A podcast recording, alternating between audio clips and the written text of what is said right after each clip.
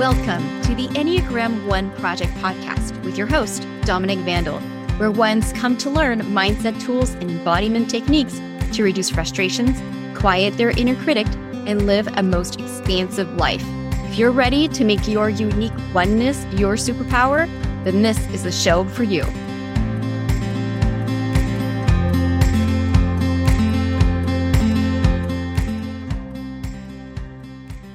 Welcome, everyone. You are listening to the Enneagram One Project podcast, episode 18 When Progress Looks Like Going Backwards.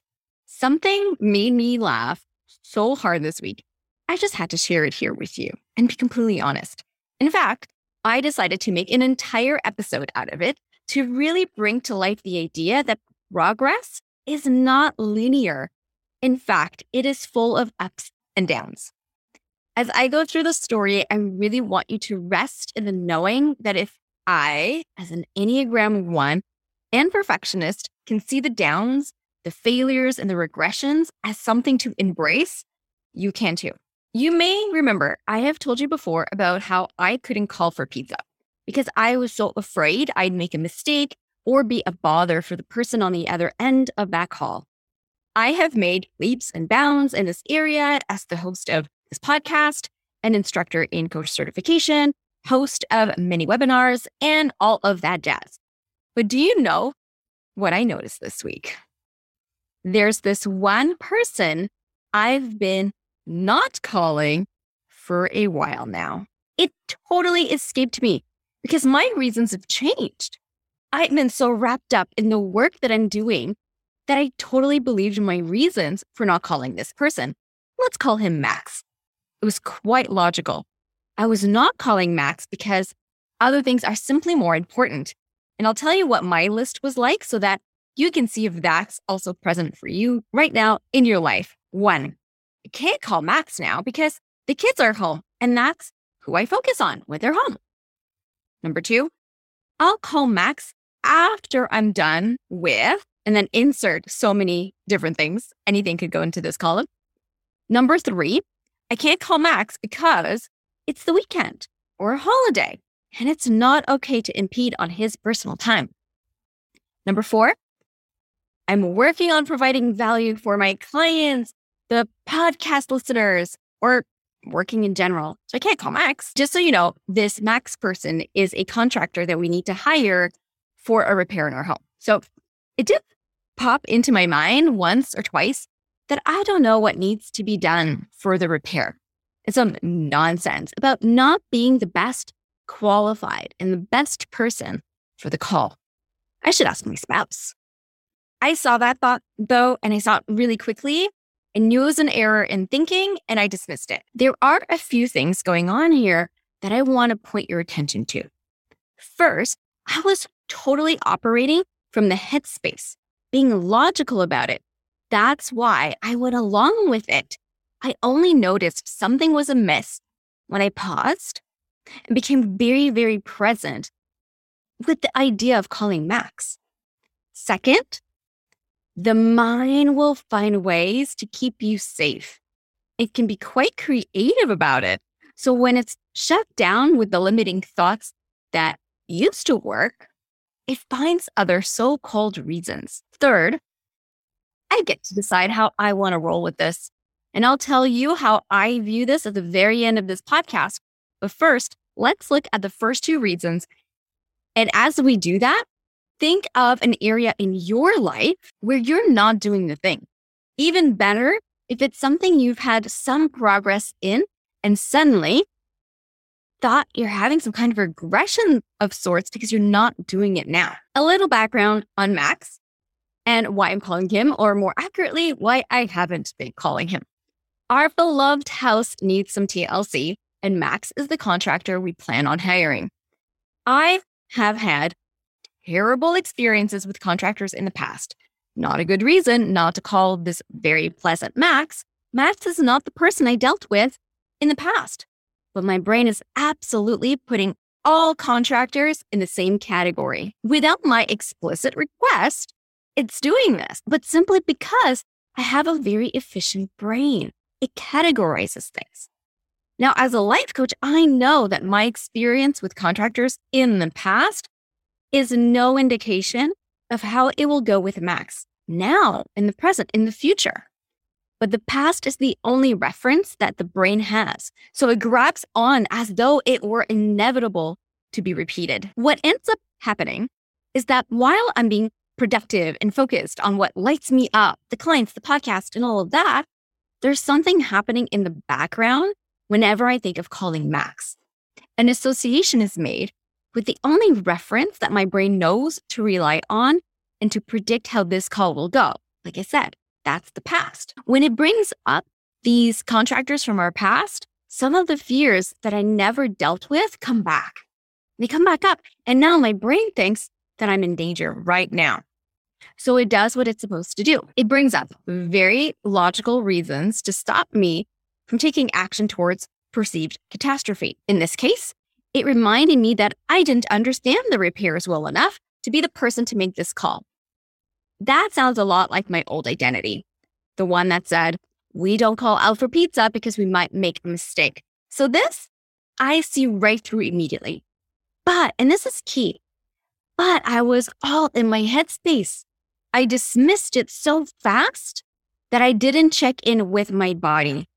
This extra step would have given me the information I needed to take notice of the old tension that I had not worked through.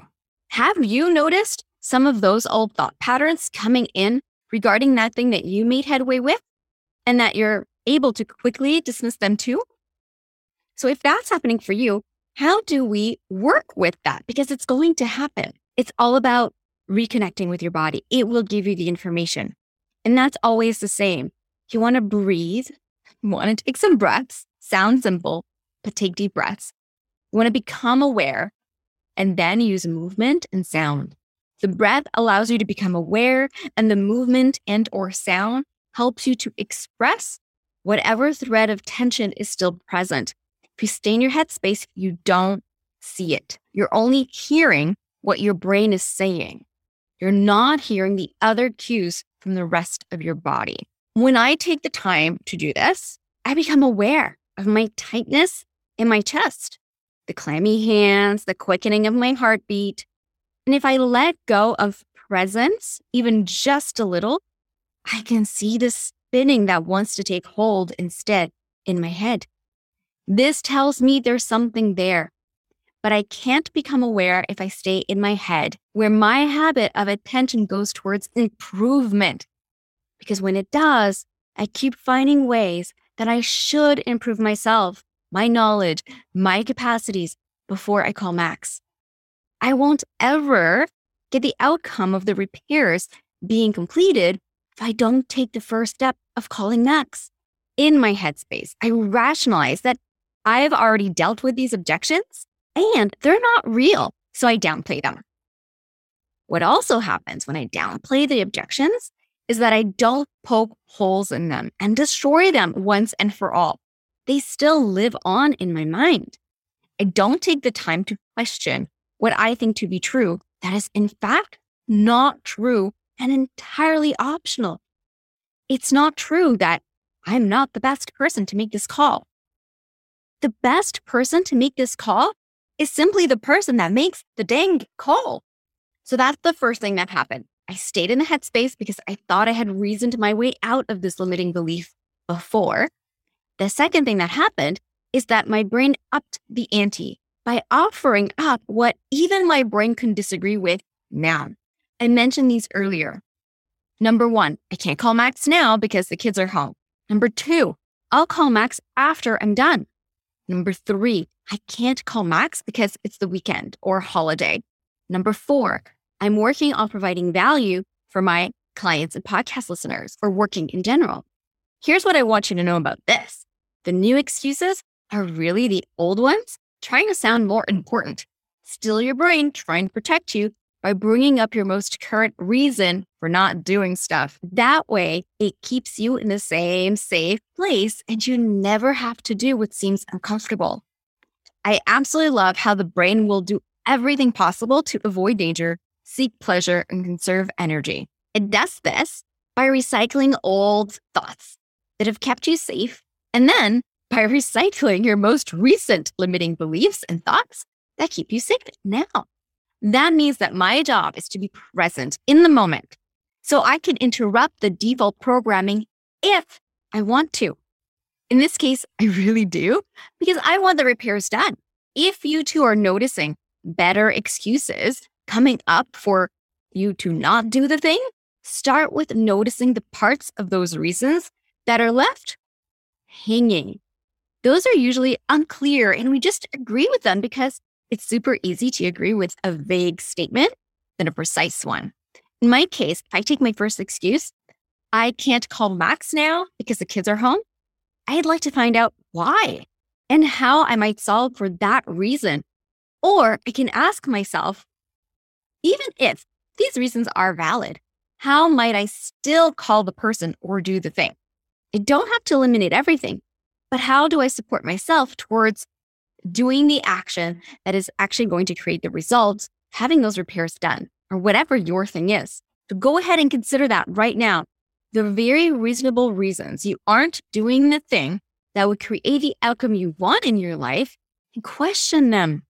Don't just let them sit in your mind as a truth when it leaves you in inaction and keeps you further away from what you want. Remember, I mentioned that I would let you in on how I view this entire brain gymnastics? And this is the fun part.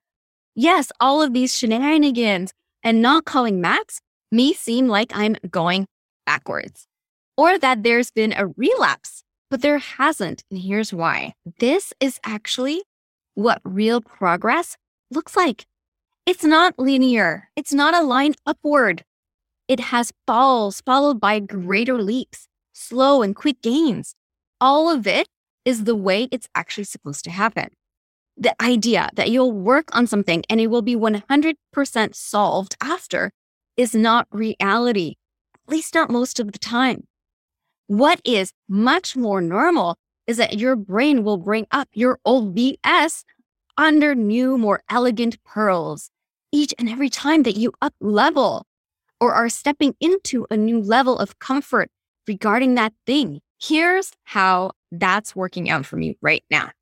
I am creating a new identity for myself as we speak. I mean, we all always are. I'm stepping into the identity of someone who owns her own business. While I do this, I'm constantly putting myself in the discomfort of the new. And for me, each time something is about to click into place, an old habit of limiting beliefs resurfaces. New levels are unearthed, the depth with which I address it increases, and I become more solid in who I am from within and in my self trust. I get to congratulate myself for seeing my old habit come and I see it faster this time than I ever have before. I get to appreciate that I can now move into action with more ease because I will have my back no matter what comes of this call, of this relationship with this contractor, with Max, all of it. I've been using projects as opportunities to make my relationship with myself unshakable. And this is no exception. Both the actual call with Max and how I view this supposed step backwards or relapse or regression. That you notice old patterns coming back, that you have to work through them at a new level, totally normal. And in case you're wondering, I did call Max and he is coming to assess the repairs that need to be done today. Now it's your turn. I would love to know what progress looks like for you. You can find me over on Instagram at Dominique Vandal and tell me all about it. Until next time, love to each and every one.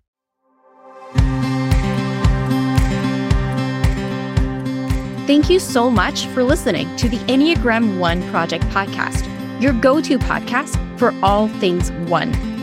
Now, if you're wanting to integrate what you're learning here and be supported by your very own personal Enneagram One life coach, then I invite you to head over to my website, dominiquevandal.com. D O M I N I Q U E V A N D A L. Look at the very top of the page for the Work With Me tab. I'd love to be the one in your corner helping you to navigate your oneness. Let's make it your superpower.